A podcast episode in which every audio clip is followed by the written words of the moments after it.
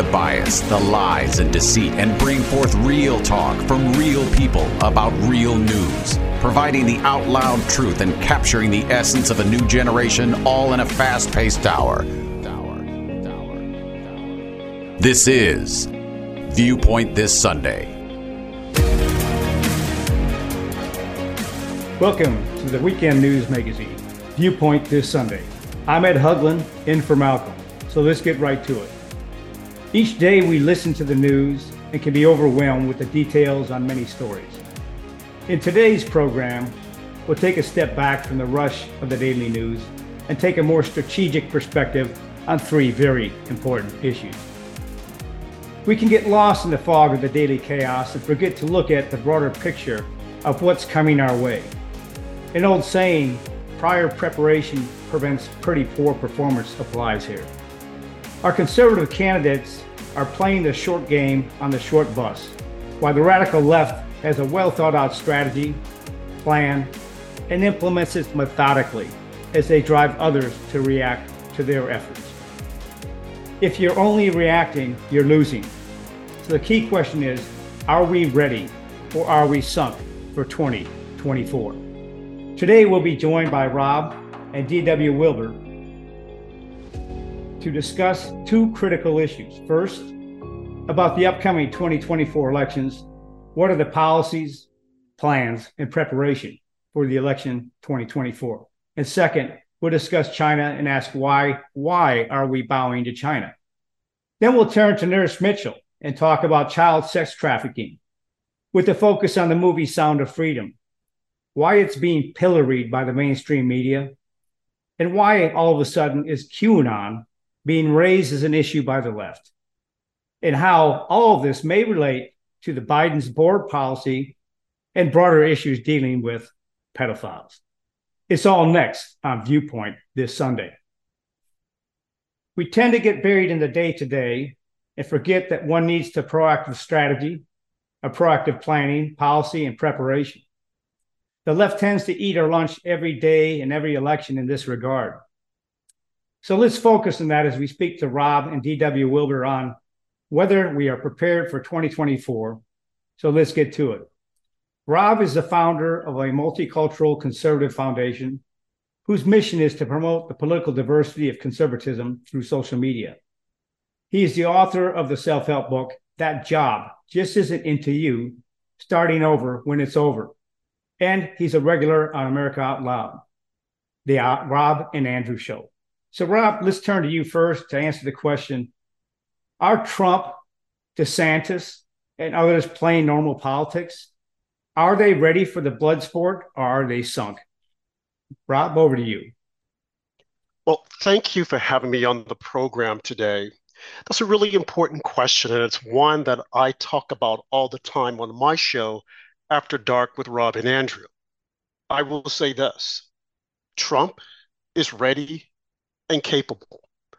I don't think that the other GOP candidates are aware of the storm that's about to hit them. Because if they were, they would be out denouncing the political persecution. I did not say prosecution, but persecution of a former president just to keep him from making America great again. Well, so Rob, let me challenge you on a little bit. So Trump has shown he has a demonstrated capability to get things done. Uh, he's very uh, proactive in his administration, and he's very good at driving others to react to his efforts. However, it doesn't appear, from at least my observations, that he really understands that this is a blood sport, not just normal politics. in that, when he's been asked the questions in recent interviews during this last week, is whether he took care of the deep state or not. His answer was yes. So how can he say that? And given the effects of 2016 and 2020 and the ongoing multi multi lawsuits and, and, and indictments, do you really think he's prepared for this? I do. I think he's prepared. I think he's prepared as anyone could be within the GOP. I want to take that back I say as well as anyone could be. I don't think that any of the other candidates would be able to stand as tall as Trump is and to take this. One, he's independently wealthy, so he will be able to hire attorneys to represent him to get the legal representation. Now, to your point, that when the question was put to him, did he take care of the deep state? He exposed the deep state.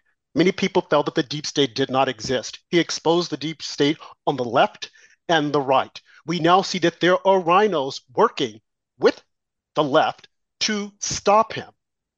We have GOP members right now that are saying, oh, yeah, we're behind Trump. Lindsey Graham, I don't trust him at all. And there are so many others. People refer to, they'll come out and say, well, Bill Barr, he picked Bill Barr, Christopher Wray. They're all deep swampers. And the biggest deep swamper is Chris Christie, who, thanks to him, gave us Christopher Wray. We cannot be deceived by what's going on here. Yes, when oh. Trump entered the White House, Trump wasn't as he wasn't as familiar with politics as many of the others are because they are politicians, they're deep swampers. But now I think that his eyes are open and I think he's ready to battle. The only thing that needs to happen is that we need to get behind him and we can't falter because if we think nothing against DeSantis, that DeSantis, who almost lost his first election in Florida, had Trump not come in, can't happen. Trump is ready to fight. We've just got to stand tall and support him. Okay, great. So I'm gonna I'm gonna turn to DW because, in my opinion, I think Trump got bitch slapped in 2016 and 2020, and he finally realized that there is a deep state where many of us have been talking about that for years. So let, let's go over to DW here. DW is a former undercover employee of the Central Intelligence Agency, serving overseas in Eastern and Western Europe and Middle East. He currently does consulting work in counterterrorism and writes columns. He's also a regular on America Out Loud Talk Radio Network. And he just published a recent article on AmericaOutloud.news on the edge of an abyss that's likely to come up in our discussions. DW, what are your thoughts on our Trump, DeSantis, you know, there's playing normal politics? Are they ready for this blood sport or are they sunk? Well, first of all, let me uh, thank you for for having me on and inviting me to chat today. Uh, a couple, a couple of things. First of all, it, it's certainly going to be an uphill battle because uh, Trump is not only competing against uh, whomever the Democrat nominee might be. That is, if Trump actually legitimately wins the nomination, but he's also going to be, going to be competing against a, a fair number of uh, people in his own party. Uh, the the uh, uh, Rob left left one name off of the uh, the list of deep staters, who I think is probably even more so than Chris Christie, and that's Mitch McConnell. Uh, I think Mitch McConnell is about as much of a snake uh, as you can you can you can think of when it comes to his relationship with Trump. Are you uh, saying probably. he walks and talks and slithers like a reptile? Yeah, he slithers like a reptile, much like Lindsey uh, Lindsey Graham, but uh, but even more so. Uh, and I and I also would uh, you know respectfully disagree a little bit with uh, with the previous comments. Trump did achieve quite a bit when he was president, but much of it was achieved through executive order and through deregulation which are all temporary fixes to real problems this country has. And, you know, they lasted about five minutes into the Joe Biden administration. So, one thing that Trump has to do is learn how to work with people. You know, he can't just stomp his feet and, uh, uh, you know, think that things are going to, you know, everybody's going to fall in line behind him and do what he says because that's what he wants.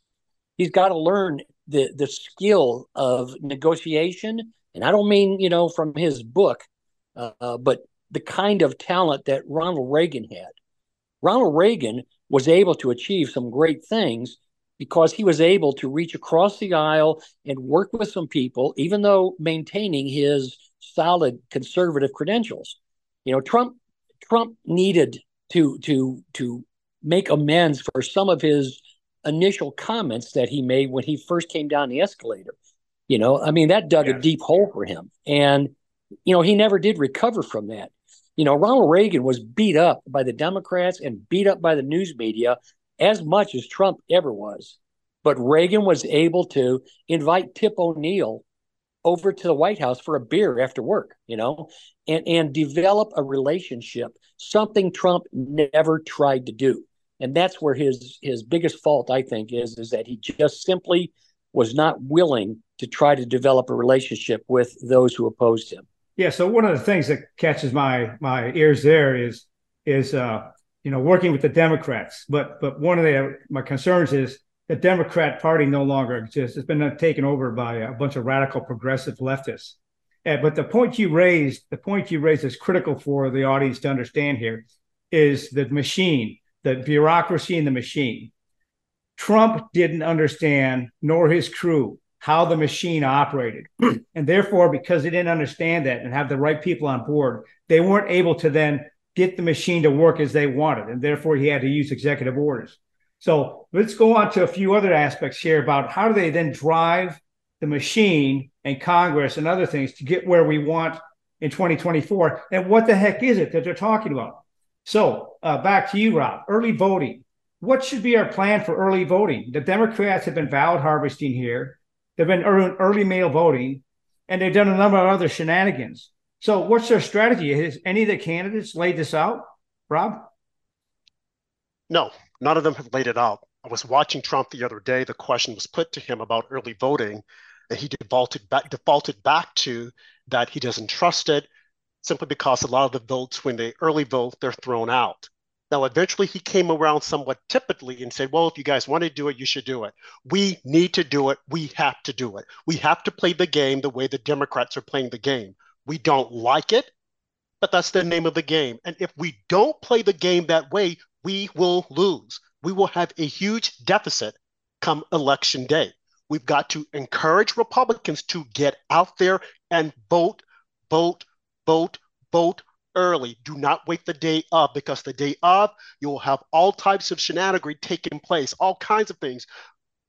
Uh, voting sites falling down, the booth's not working. We got to do it early. Absolutely. Even if we're not comfortable with it, we've got to jump out there and we've got to do it. Absolutely, because we can't do what the Democrats do is vote early and vote often. Okay, we're going to do it the legal way, but we need to vote early. And your, your point, I think, on Trump is very important to highlight. What's Trump and the other candidates' position on that? And they ought to have that position by now. If they don't, they're in a losing position because this is a blood sport for absolute power, and the left takes no prisoners. So this is what concerns me about Trump and the other candidates right now. They don't have necessarily a plan. Let's let's turn to DW and get your thoughts on the same topic. Early voting. What should be our plan? DW. Well, you know, I, I come from the uh, uh, from the era of uh, back when election day was election day. That was it. Uh, you had to register to vote, uh, proving your your citizenship and your identity uh, a minimum of one month before the election day. And I remember, you know, I was was younger at the time, and I remember my parents actually were allowed off work for like four hours, uh, or I, I, believe it was. Uh, you know, and they were working class people. My dad was a truck driver, my mom was a secretary, but they were able to take off work for for four hours to go, you know, to the uh, uh polling place. And so, in in a sense, I miss those days because I think that the the elections were back then anyway much better regulated and much better controlled. But certainly the point is is well taken that the Democrats will lie, cheat, and steal their way to power any way they can. So we have to beat them at their own game nowadays. We have to be able to uh, uh, push for voter ID in every state because if you can get a, a identification to buy, go to visit a liquor store, or to fly on an airplane. You have to have official government issued identification in order to be able to do those things. So to me, it's just a huge lie when Democrats say that voter ID is, you know, uh, suppressing the vote or it's racist or whatever, because it's a, it's a bunch of crap. That's the that is the default that Democrats always go to is decrying racism and that you know that the Republicans are trying to to uh, uh, to suppress the vote. And we need to fight back on that. We need to call them out, and I mean call them out every single day. Uh, you know, and and turn the tides on them.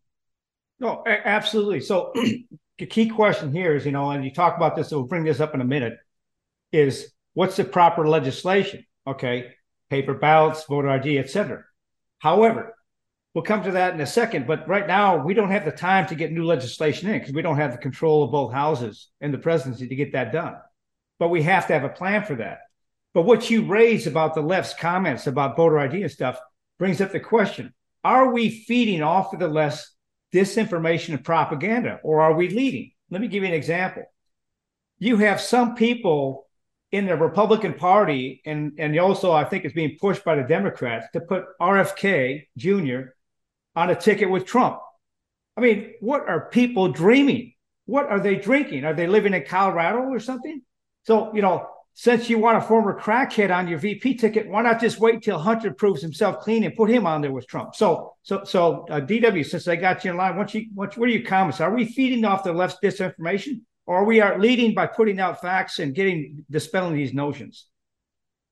Well, I mean, it, it's it's idiotic, you know, that that suggestion that uh, you know that Trump should should pick anybody uh, who is a a flaming liberal. Uh, I mean, that's that's what uh, Kennedy is. And uh, since the time of uh, uh JFK, I mean the uh, the uh, the Kennedy family has has certainly been been of the far liberal persuasion. JFK, I, I, always argue in that the JFK would probably be a considered a moderate Republican nowadays, based on his on his record and his you know his his short presidency anyway. Uh, but but no, we you know you're you're absolutely correct in, in saying that that we allow the Democrats to set the tone and set the agenda, and and Republicans need to grow a set and start taking the lead, which we have not been doing. Absolutely. We've allowed the absolutely. Let me turn to Rob on that same question. Rob, are we feeding off the left's disinformation and propaganda? As Dale pointed out, they're driving us to react, or, or are we leading? And what should we do to be leading? Over to you, Rob we're being reactionary. To even think, to even allow the Democrats to control the narrative by floating his name out there as a possible running mate is ridiculous. It is a recipe for disaster that goes back to Republicans not being able to control the narrative. They should have been out there loud and clear and say, absolutely not. Why would we want a liberal on the ticket? It's a recipe for disaster. It goes back to what DW was saying about voter suppression and voting early and saying that it's racist. It's ridiculous. And why Republicans stand by and not speak up and say anything, that's when we fall behind. We must control our own narrative, state our positions, and be prepared to act up on them as opposed to waiting for Democrats to come out with their propaganda because they have the entire media organization supporting them. So that least we can do and say, this is where we stand, this is our narrative. Absolutely not. We would not even consider, we wouldn't even dream of it, we wouldn't even look at him. So, as we take a look at who's driving the narrative, a very appropriate point. You know, we sure as heck aren't on the conservative side. But we learned from Trump and we learned from Reagan that if you have a proactive policy agenda and you clearly define what that policies are, that that is the way to drive the American public to the voting stands. And you show that with the distinction of what the other side's policies have done and are impacting. So let's turn to legislation. What should be our priority legislation for 2024? In my opinion, the most critical thing we need to do for 2024 is kill the deep state. And how to do that? Overhaul our national security apparatus, which has been weaponized and politicized. It's an industrial age dinosaur that needs to be restructured culturally and organizationally. But since uh, Rob, we just had you on, let's turn to you first in terms of your thoughts on what legislation do you think the candidates should be pushing, and why is it that the Heritage Foundation, the RNC, the Claremont Institute, all these organizations to get millions of dollars, and yet we have no freaking plan for the conservatives at this point in time. What are your thoughts, Rob? You know, that's been a problem with the GOP for quite some time. We get into office and then we're like, okay, what do we do? I agree. We have got to put forth legislation to get rid of the deep state. How do we do it? One of the things that I have been talking about on my show with After Dark with Rob and Andrew is that we need to move the nation capital from DC. I know that is a huge overhaul. I know a lot of people saying that it's impossible, but as long as the capital is in DC, liberal DC, the swamp, nothing will ever get done. We might vote in a Republican, but the legacy crew that's still there, their mindset, they're Democrats. And if we don't move the entire capital at once, because I know that's going to take be a huge lift, at least the FBI. I think Jim Jordan came out the other day and said maybe we should entertain moving the FBI to Texas or to Florida or to Alabama. We have got to do it. And Republicans must jump on this and say, no, it's got to happen. Look at right, what so we me, have right now. Go ahead. Let me take that and turn that over to, uh, to DW here because coming from the agency, DW is an agency guy himself as well. You know, many people are focused on the FBI. But in 2016 and 2020, if you take a look at who was behind the overall efforts, in my opinion, it was the intelligence community plus the DOJ and stuff. So they have been very adept at getting people to focus on the other shiny objects. DW, we have uh, about five minutes left to go over both legislation and the China thing. What are your thoughts on what legislation we should be driving for 2024 to get the American people to the voting booths? Well, for one thing, uh, and I, I, I, can't believe that uh, that it's escaped me, but the some of the uh, uh the the legislation and that that were put in place following the 9/11 attacks opened the door to to a lot of abuses. I think some of it, in a sense, were good because we were responding to a national emergency. Uh, and I, I, can't think of the name of the uh, the big one that uh, that allowed us to uh, the, the, the Intel community to uh, uh, you know to be able to respond to to 9/11. But those those that legislation no longer is necessary. I don't believe. I think that what its intent was was certainly noble because so, so what legislation we were, should we be pushing? That's the key question. What legislation should we be pushing? Well, we need to to first of all, you know, get rid of that. Uh, you know, the one I'm trying to think of the name of the Patriot Act. That's what Patriot I was trying Act. to think of. Yeah, yeah the. Patriot Act. Uh, yeah, we need to get rid of that. Uh, there does need to be something in place that's going to help uh, uh, the intel community do the job that's necessary because we live in a very dangerous world. We all we all know that. Yes. But there has to be some restrictions and uh, that that are put in place that that, and I don't mean just government oversight, but uh, anytime you get human beings uh, involved in something, uh, you know, and I, I know from my experience with the agents in that, uh, there's they're always looking for ways to get around, you know, uh, what the rules are. So yes, it has definitely. to be very iron. It has to be very ironclad. The rules have to be written. They have to be followed. Uh, and, and that's legislation I think that can be accomplished, and I think it it's it's certainly necessary. Uh, and it's something that you know that should be bipartisan, but I don't know if that word even exists anymore. So uh, it's going to be an uphill fight uh, to getting any legislation done. Honestly, with if Trump is uh, is elected president, he is going to have to reach out uh, to when I say reach out, I don't mean just to Democrats.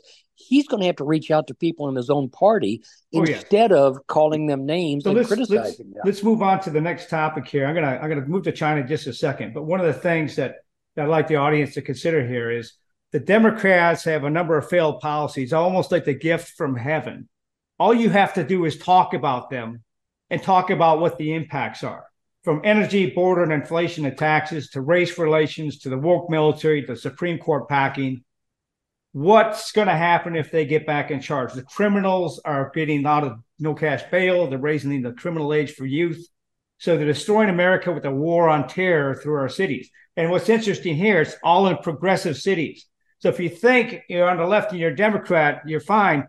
They're eating you first. So let's t- talk about China.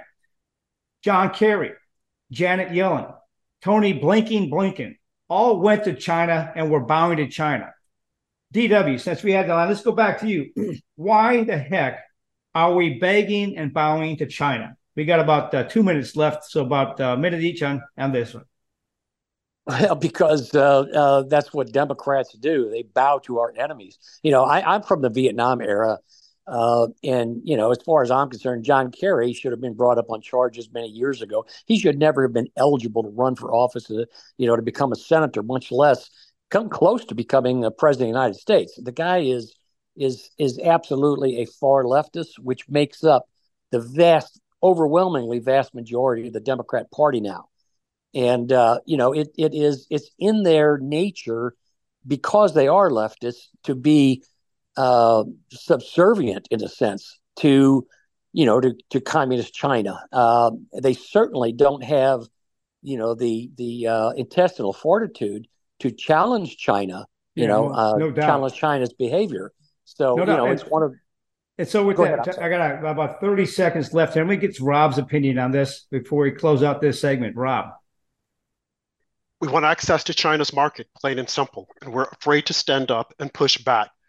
Donald Trump called this out 30 years ago. If you go back and you look at some of it in his interviews, he cautioned us and he warned us about China. Plain and simple. They're afraid, they're looking at money, they're looking at power, and they don't want to stand up to communist China. That's it. No, excellent, excellent summary there. You know, there's been 28,000 Chinese coming across the northern border in just the last fiscal year to this date here. We have a lot to worry about there.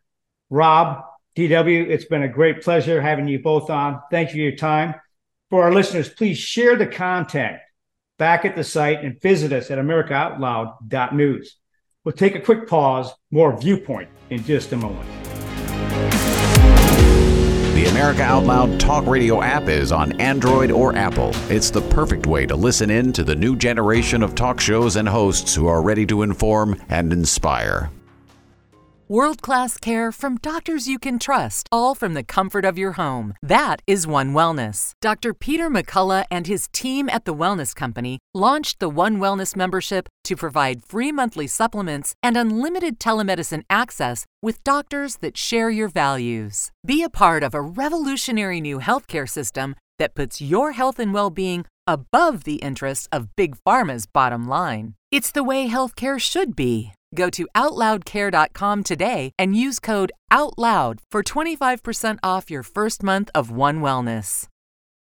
For 25 years, Global Healing has proudly produced the highest quality supplements and cleansing programs that are rooted in nature and backed by science. Get 15% off all of our products using code OUTLOUD. Global Healing, giving you the power to take control of your health naturally.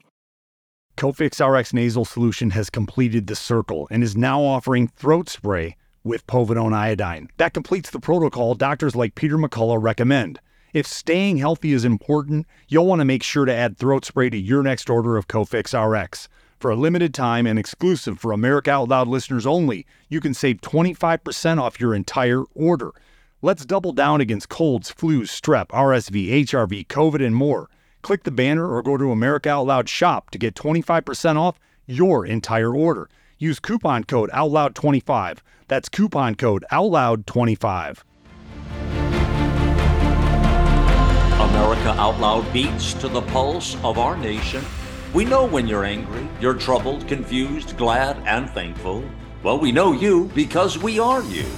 AmericaOutloud.com. Join us as we explore the most important issues of our time.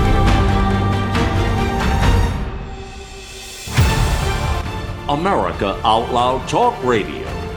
The Liberty and justice for all.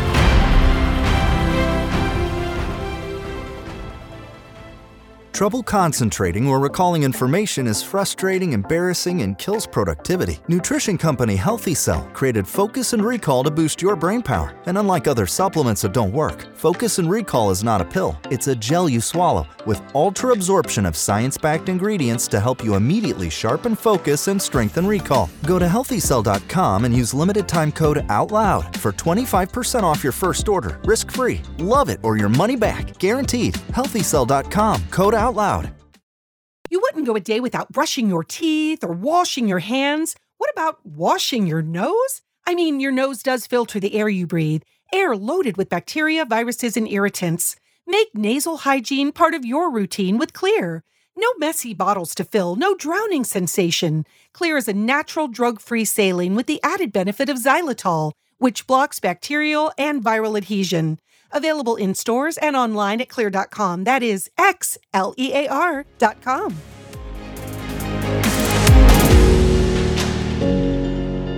Welcome back to Viewpoint this Sunday.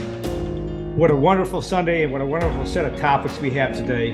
But this next topic is going to be critically important. One of the most despicable and disturbing issues is child sex trafficking. We've seen multiple prior cover ups of abuse from predators like Jeffrey Epstein, the Olympic gymnastics coach.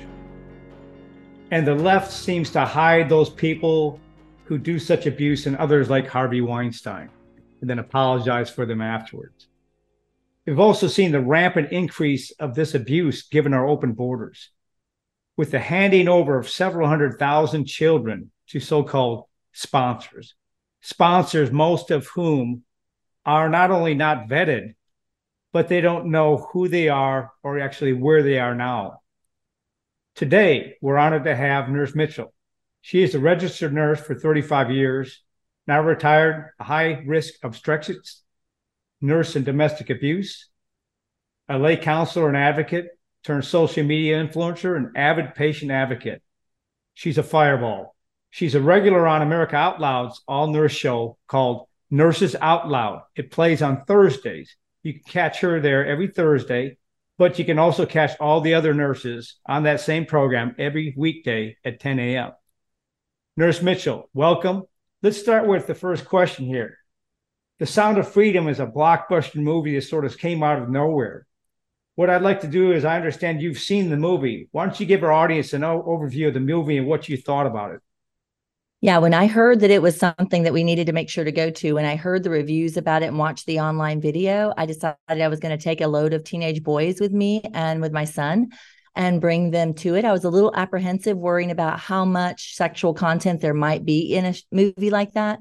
And my goal in doing so was I felt like teenage boys are definitely target audiences for the porn industry, and that this might help them get in their head that the women that they're be that are being solicited to them may be people like little girls and children that are doing these things against their will or very likely part of the trafficking industry so that they would recognize that whatever might be driving them toward porn there is a face of pornography and it is the individual themselves and to, and to recognize that.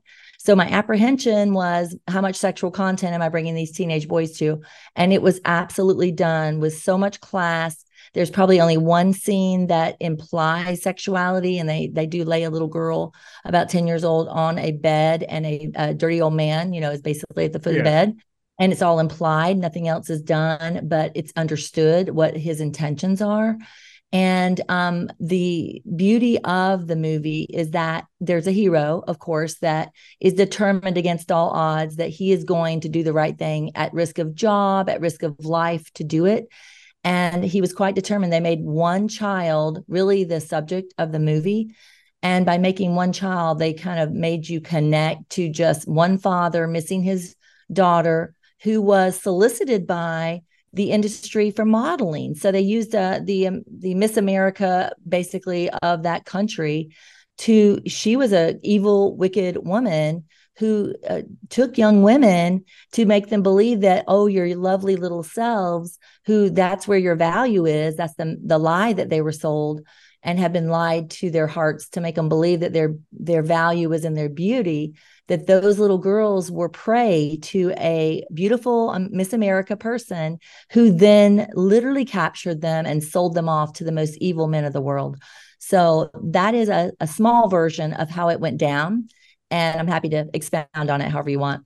No, so that's that's very great uh, uh, layout overall. So it, it, sounds like it's a very emotional film because of the tie into the victims and stuff, but also the the horrors of the child sex trafficking.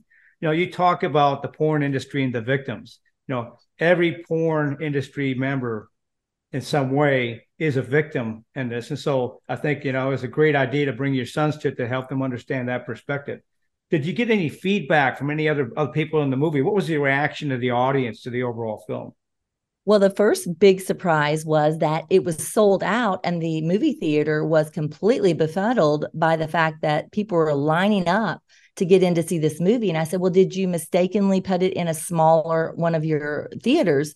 And they said, Actually, we did put it in a medium one. We have a much larger one. We didn't expect it to perform this well. I said, But all these people I'm in line with said they bought tickets in advance, you know, so you do know. So there were people coming up that hadn't bought tickets, wanting to get in that day, had not done advance tickets. So when we got in, obviously it's packed and everybody, some people are even sitting with each other in their seats. And when the movie was over, there was a entire audience applause.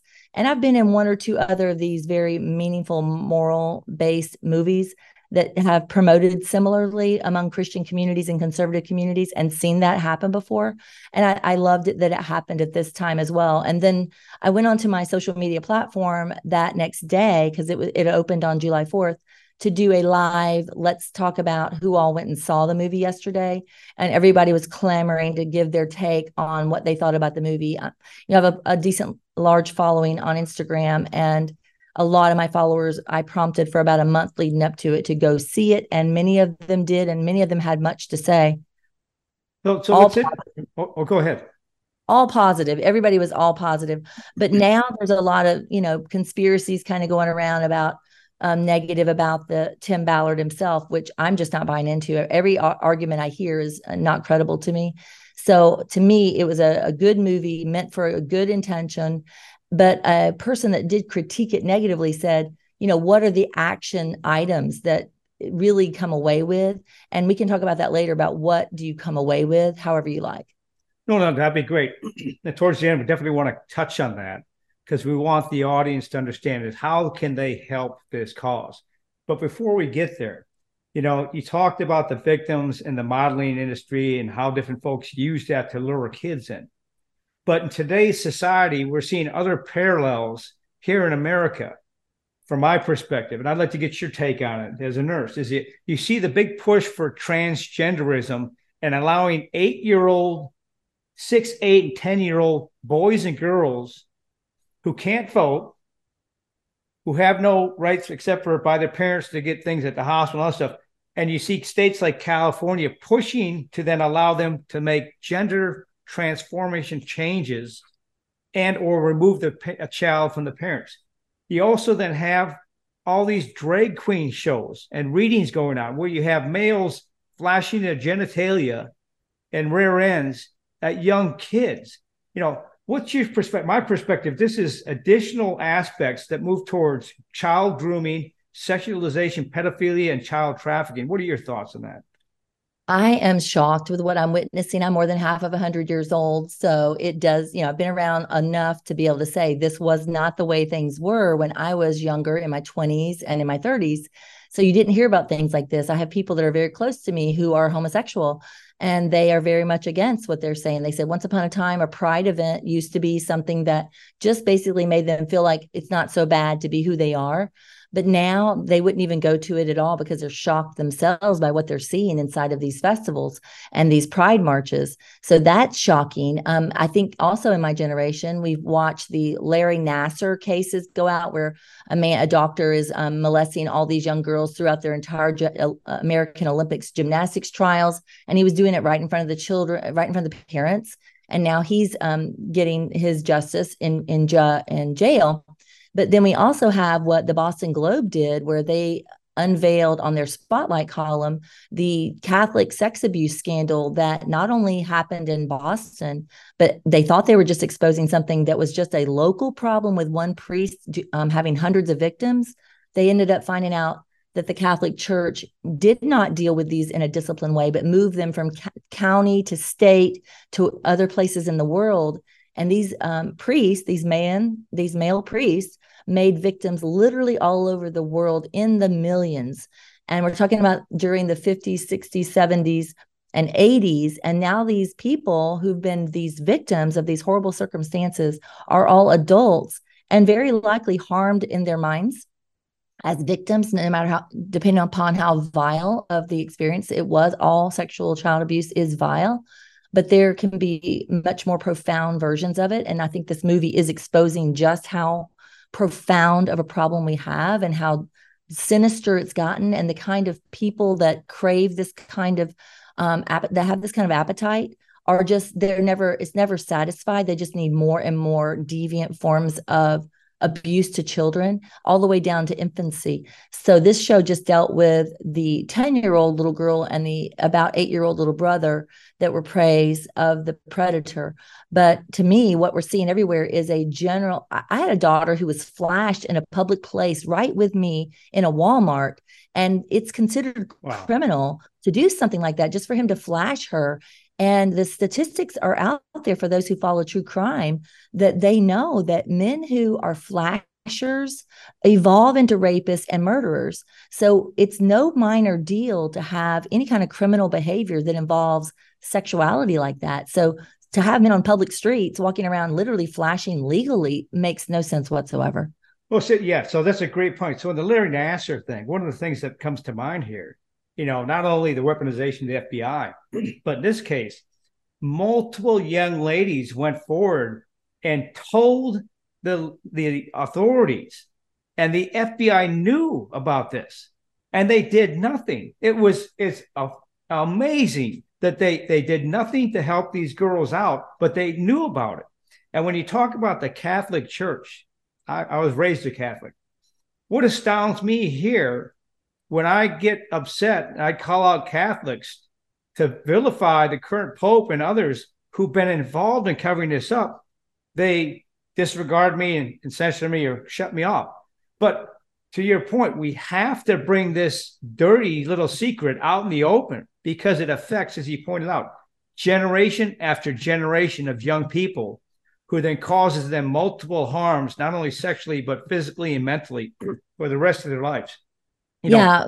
As a person who works in the domestic abuse industry with people who are being harmed by their spouses, a, a woman who is being destroyed by their spouse, need, people need to understand that these women are married to the most reprobate, darkest sides of our society because almost certainly they are men who out in society look like upstanding men. They're very successful in their careers. They may be preachers they may be deacons they may be in positions of authority.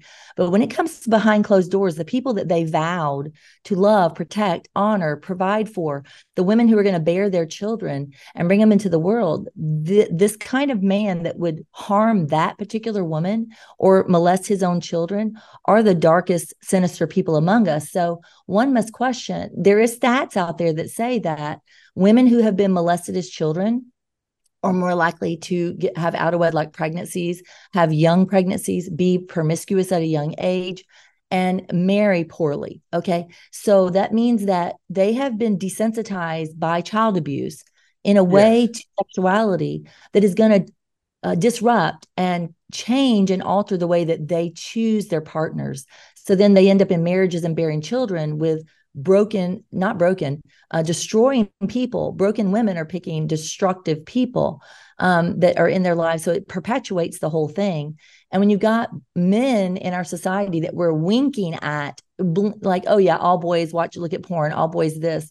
Once upon a time, when my husband, who's 55 years old, was a teenage boy, if he wanted to access porn, he had to walk up like a man to a checkout counter and ask another man at the checkout counter to give him a Hustler magazine or a Playboy magazine and put some money down and get it. This generation, my boys can't even be on social media. I mean, I'm a woman, I'm solicited for porn. Yes. There's yes. no way around it. They are coming after our families and our kids. So we're talking about the next generation of extremely risky, perverted young people going out who've seen who knows what. And and I'm thankful for this movie because it, hopefully it will put a face to the industry to say yeah you may be um, con- addicted to pornography. You are the problem. You, you are the one promoting it. Without and it didn't address that in the movie i think to a fault that the it, absent of the secret porn addict there is no industry. If you don't have a secret porn addict you don't have an industry. That's where the real problem is. Well so you raised a number of different issues there that i'd like to highlight and, and bring out a little bit. So it doesn't matter your income status there's evil rich and there's evil poor. But one thing that a lot of Americans, I think, fail to understand is, especially in the poor, poor neighborhoods where you have people living below the poverty line, where you have mama babies who perpetually just have kids, white or black. those women in those situations face a much greater potential of harm, abuse, and other things.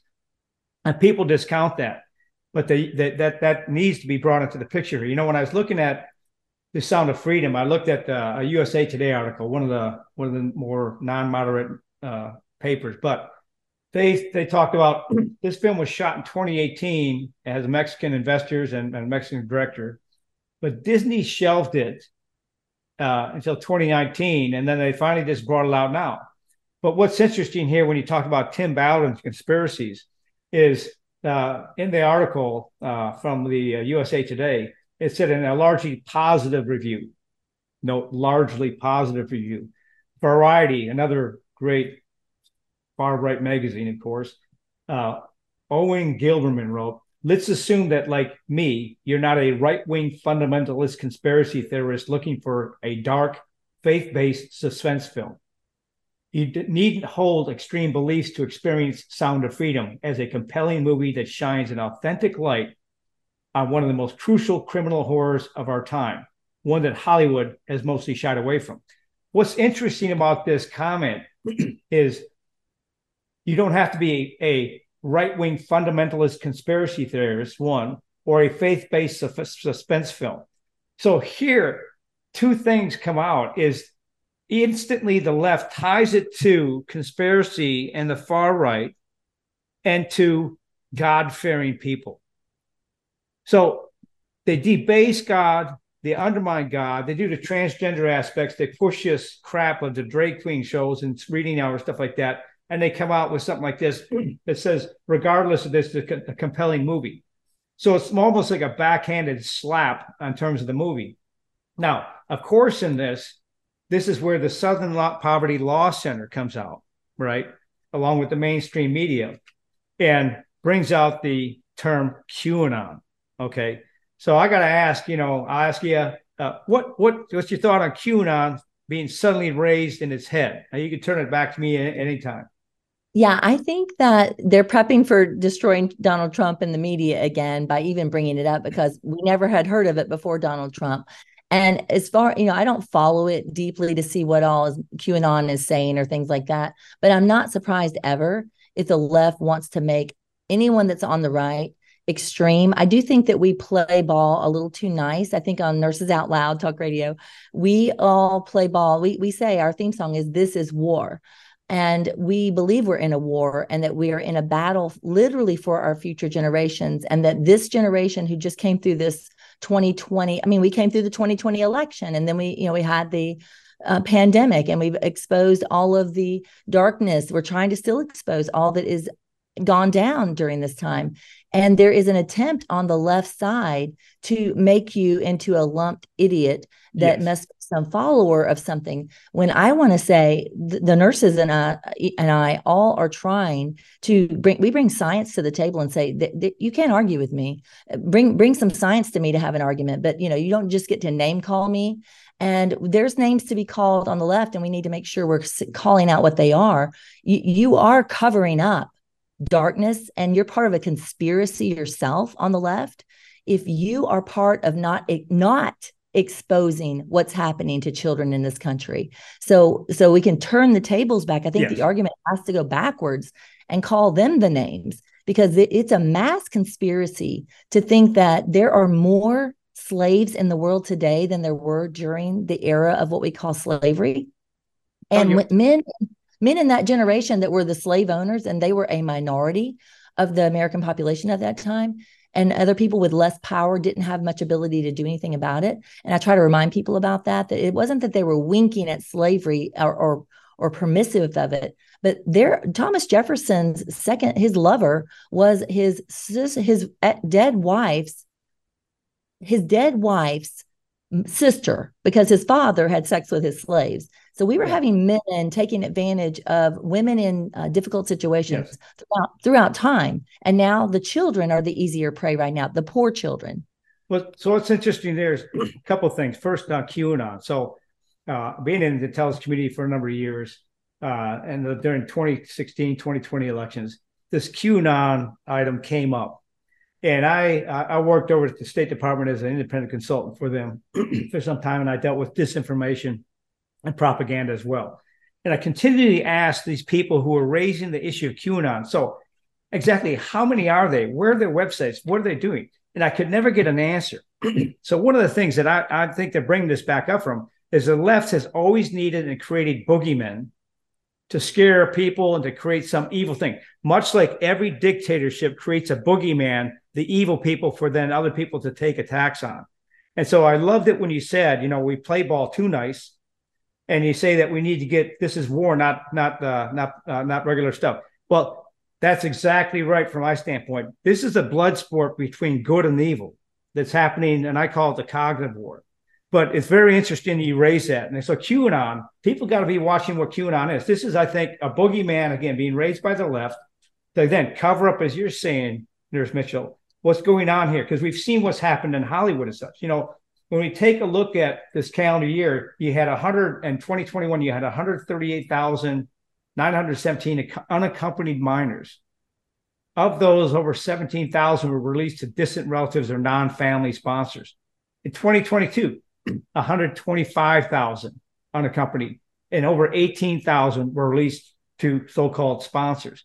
So this is a horrific, horrific uh, development that's happening here. and the Biden administration's Office of Refugee Resettlement and, and the Health and Human Service, they don't have the means or capacity. They do not have the means or capacity to keep and hold all these different folks. So what's what what I'd like to go to next here is with the open borders and what's happening here. Is the Biden administration enabling si- child sex trafficking?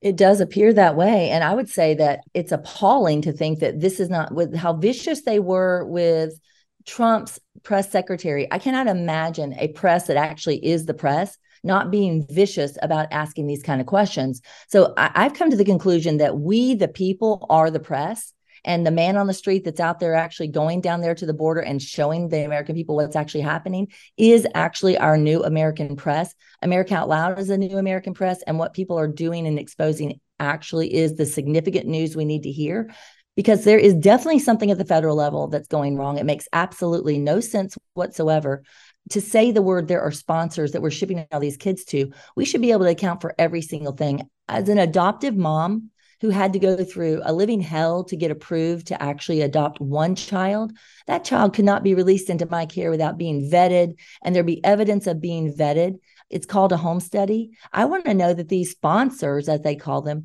have had a home study and they've been fully vetted and there's evidence of who these people are and we can all look their names up and they're on some kind of platform somewhere and these kids can be found because that yes. that's yes. illogical covering this up yeah, so you got tens of thousands of children released here, and you'd have neither conservatives or Democrats calling for accountability of where they're at. So, so let's get let's, let's take that a little bit further here.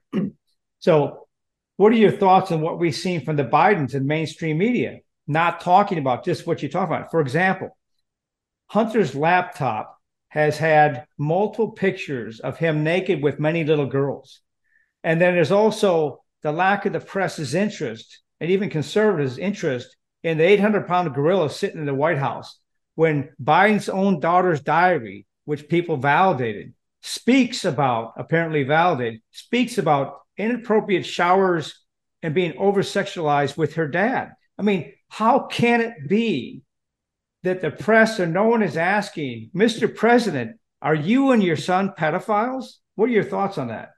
Yeah, I think that we're in such a generation that has neutralized the American people over the over my generation and perhaps started in my parents' generation. Like I said, they're in their 70s, neutralizing them to the whole sexuality topic. You know, th- there were things, p- parts of bodies that weren't allowed to be shown of women throughout history that are now, um, you know, exploited uh, at all times in media and we have such a every there isn't a show that my kids can watch on a Netflix or something like that that doesn't expose them to all forms of sexuality. So we've been we have a neutralized generation, we have a porn addicted generation and I do believe it is a significant problem let's say within the conservative um, world. And as a woman who works with domestic abuse victims, all of my victims are preachers' wives, deacons' wives, religious entities' wives, people in authority, public authority wives. Yes. They are people that you all think are going to be the good guys, Yes. but the good guys are corrupted in their minds. And nobody's, the churches are not doing anything with these men.